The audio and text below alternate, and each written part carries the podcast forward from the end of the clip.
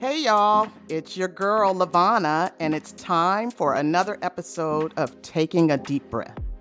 Once again, I am thrilled to take you on a journey of stories reflecting transitions and triumph because much of life is how we move from one phase to the next.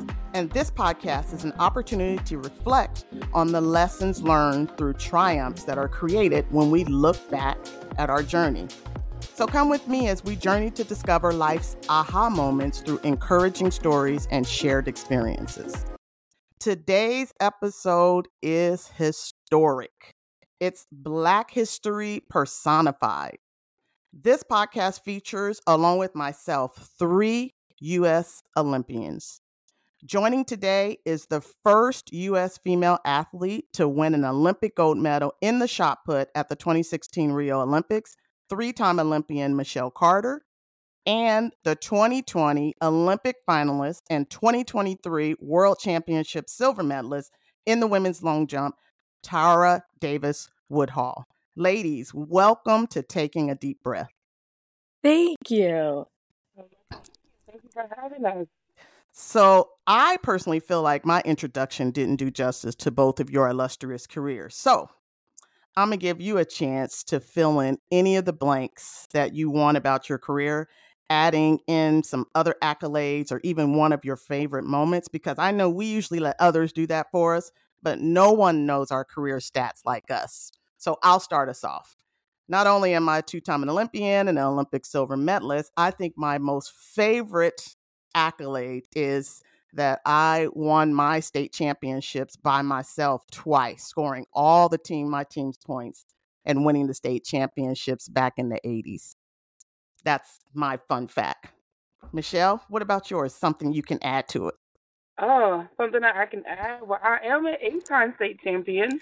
Um, at Texas, I was I, I held the state record in discus for Texas, and I was a national high school record holder in high school. So oh. those are a couple of fun facts. Awesome. Oh, Tara, oh, wow. you're up. okay, hold on, hold on. You guys are way too cool for me. I guess my fun fact is I started this sport when I was four years old, and I feel like I've been at this sport for a very long time at such a young age. And I feel like my favorite moment in my career right now is making the Olympic team with my entire family watching.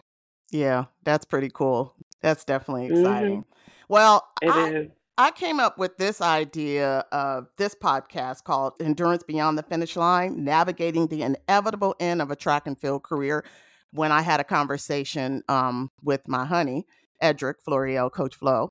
And he made mention to me, like, maybe you should get two athletes, one that has just transitioned out of the sport and then one who is in the sport, but it's inevitable that they're going to have to transition. And so, bingo, the light went off. Why not ask two Lady Longhorns to join me? Mm. and so that's where the thought and the idea came with having you guys. And so, I just thought maybe we can just have a little bit of a conversation about what this is like because Michelle, you're newly out of the sport.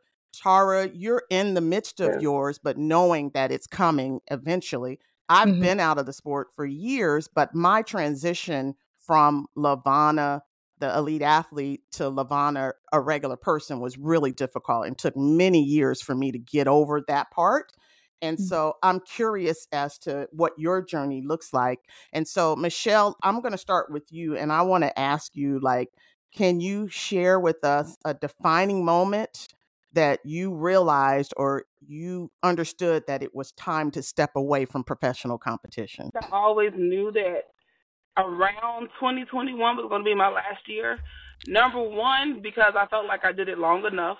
Like I didn't want, like my goal was to never just throw as long as I can. Mm-hmm. That was never my goal. So I figured after a few world championships, a, a few Olympic games, I was shooting for four, then I'll be done. And so, but once COVID hit, that mm. really kind of sped up that process for me. Mm-hmm. Being at home, and that was the first time I've ever sat down at home for an extended, uh, extended period of time since I can ever remember. And so I knew that things were changing for me when I was okay being at home. Oh. And my family was worried about me because they were like, "You have not been home like this ever."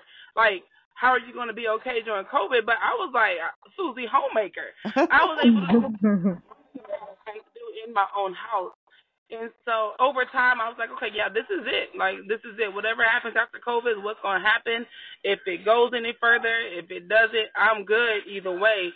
But then as COVID came and gone and getting ready for the Olympic Games, and I remember going to practice one day, and I realized, I said, why am I here? Mm.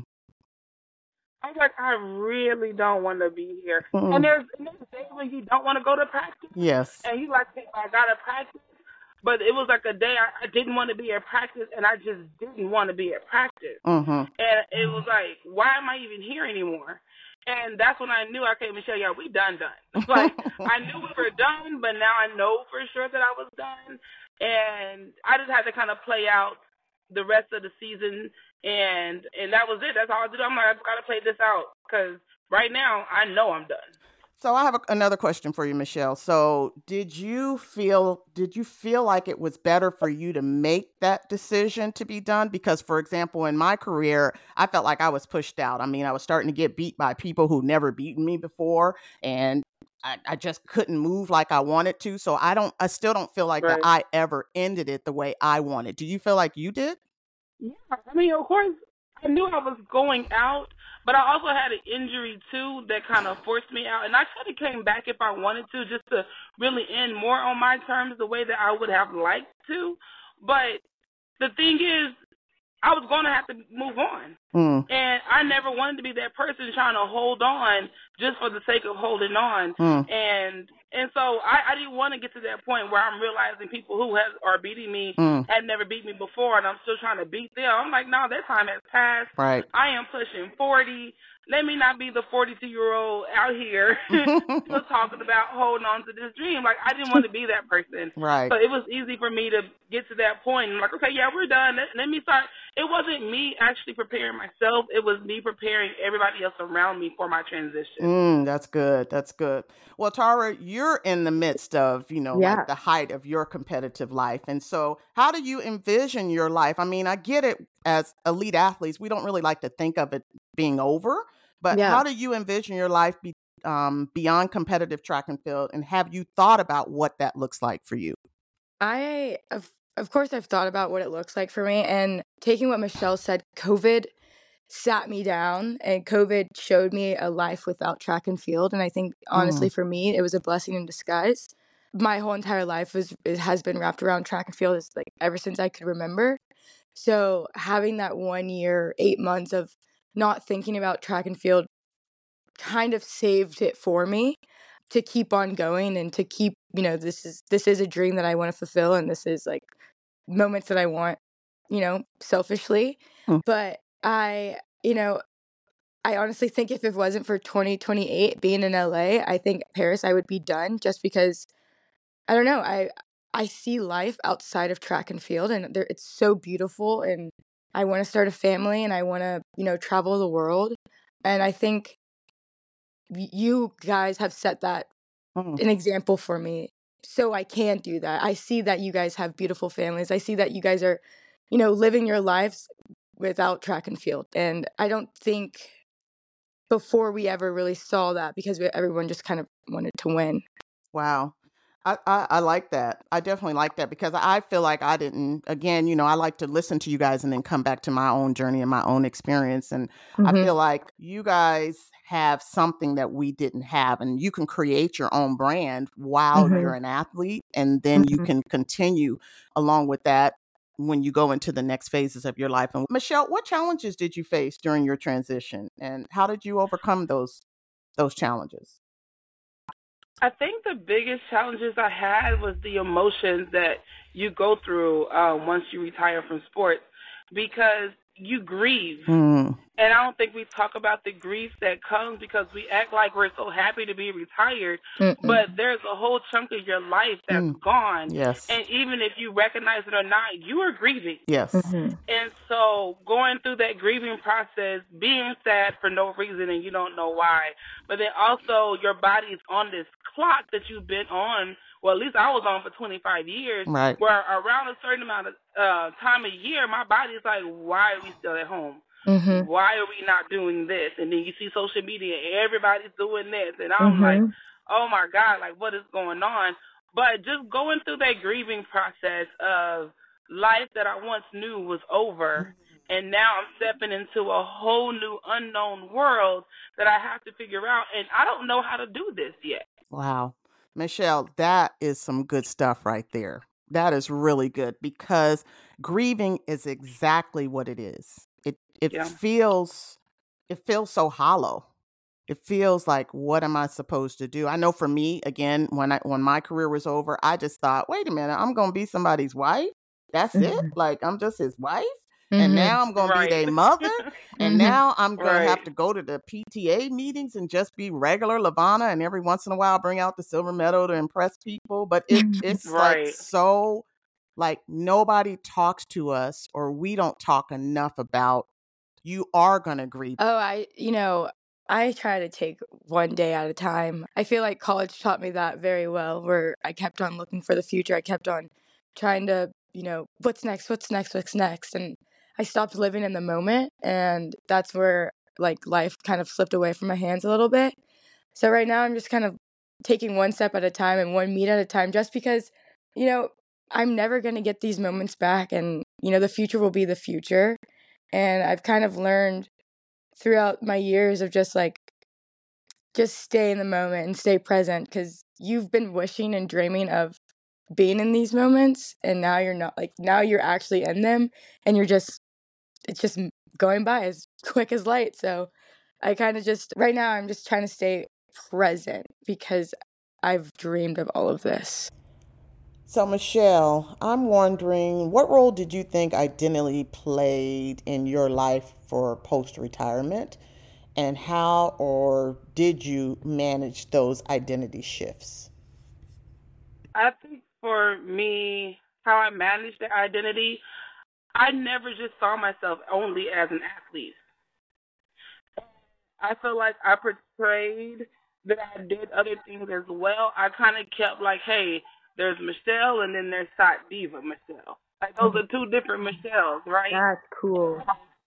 I've always had things that I was interested in that I held on to in the background or I held on when I had time because I, I again I have a, a point of view that is different from most people because I watched my dad play sports and retire. Wow. So I knew that there's life after sports. You just get to decide what you want to do. So I've never got caught up in the identity of like I'm only an athlete because before I became an athlete, I had other dreams and aspirations, and even while being an athlete in high school, I had other dreams and aspirations. It's just that I turned out to be so good in track that it took over my life.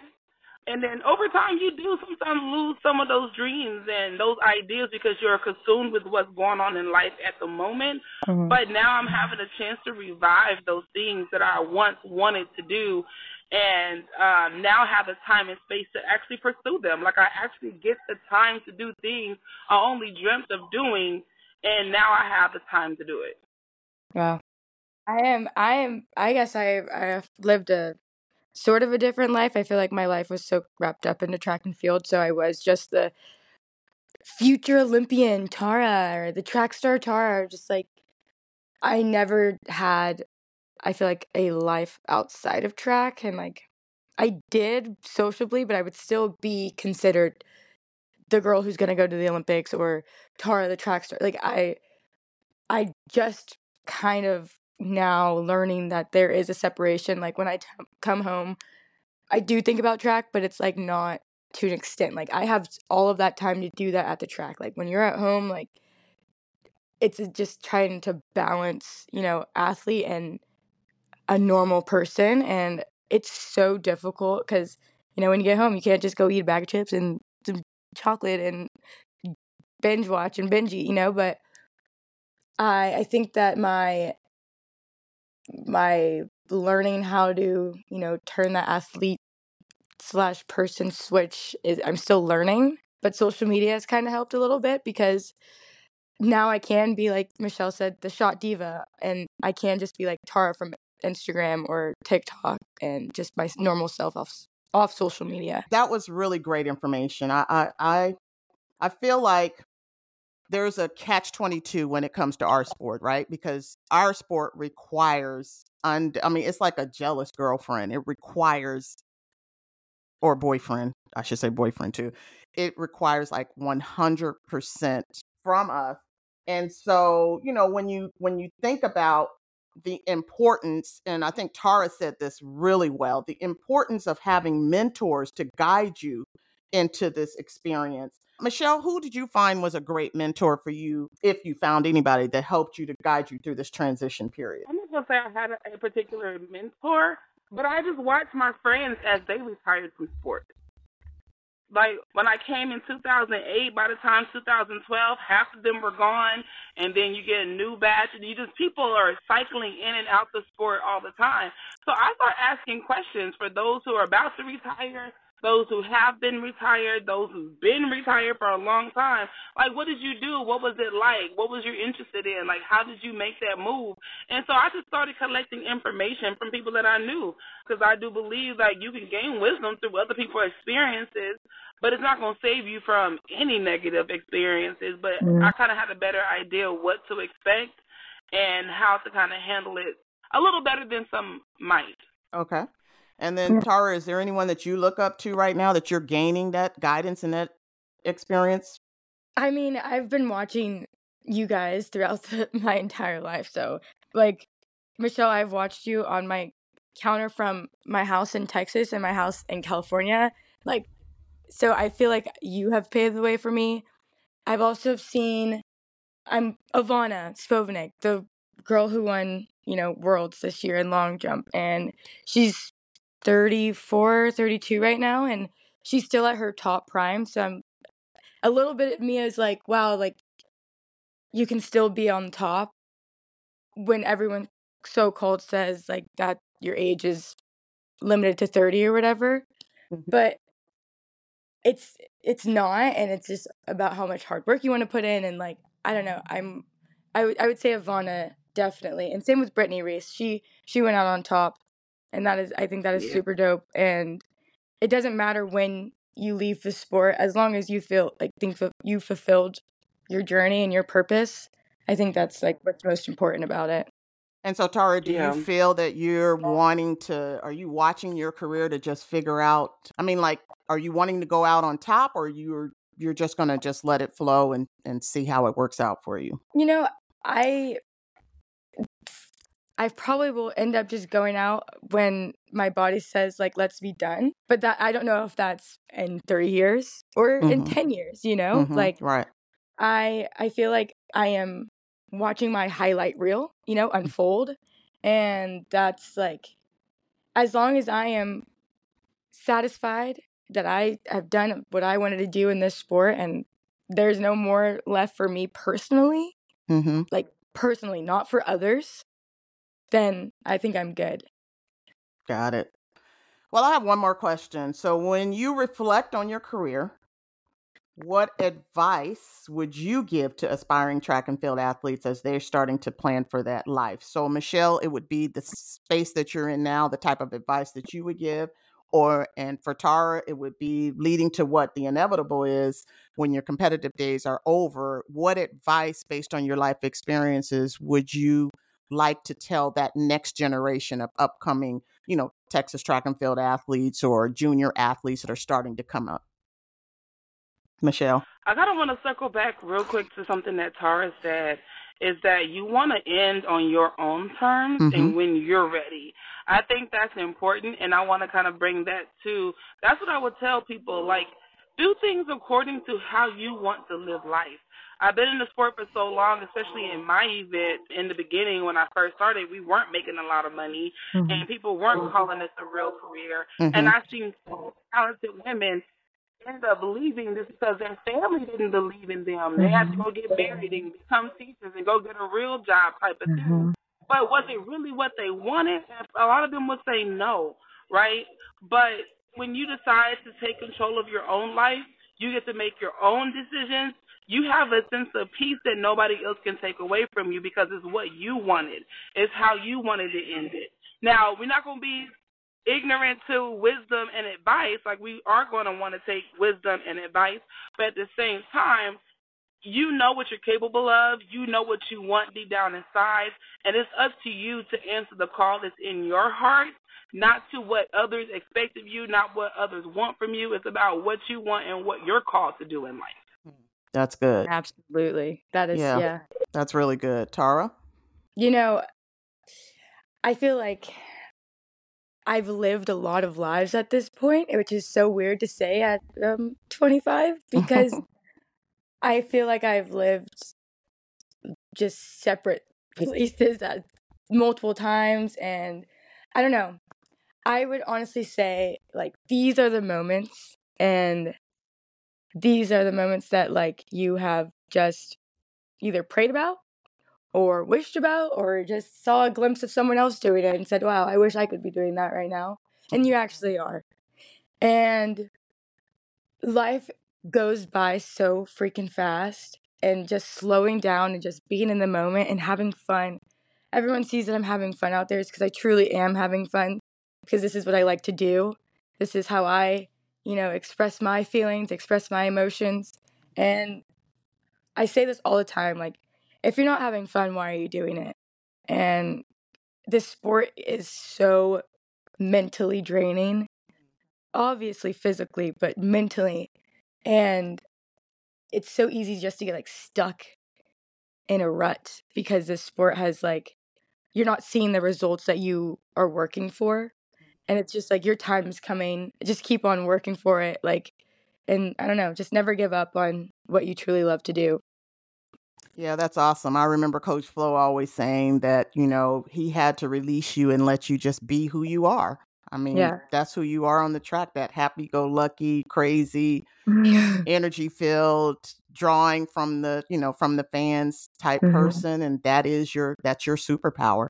Yeah. And and Miss Shot Diva, yeah, we we oh. love that. I mean, in my era, we didn't see throwers who were glamorous and you know poised in that way and so it's been fun watching your career and ladies i appreciate the both of you coming on and giving some insight and encouraging me i, I just love that part about grieving because i think that is just so fantastic to just recognize the realities of life and you just walk through it and uh, Yeah. it's great that young people have you guys to look up to. So I thank you so much for joining me, and I I so look forward to connecting with you and encouraging together, all of us, encouraging the next generation of athletes. Awesome. Thank you so much Well, yeah, thank you for having. Yeah, thank you for having me and having Atara as well. Like we appreciate what you're doing Yep. and the support you've given us over the years, and us reconnecting and making things like this happen. Yeah, Absolutely. sounds good, ladies. All right, well, thank you. Hook 'em. Hook 'em horns, baby. Welcome.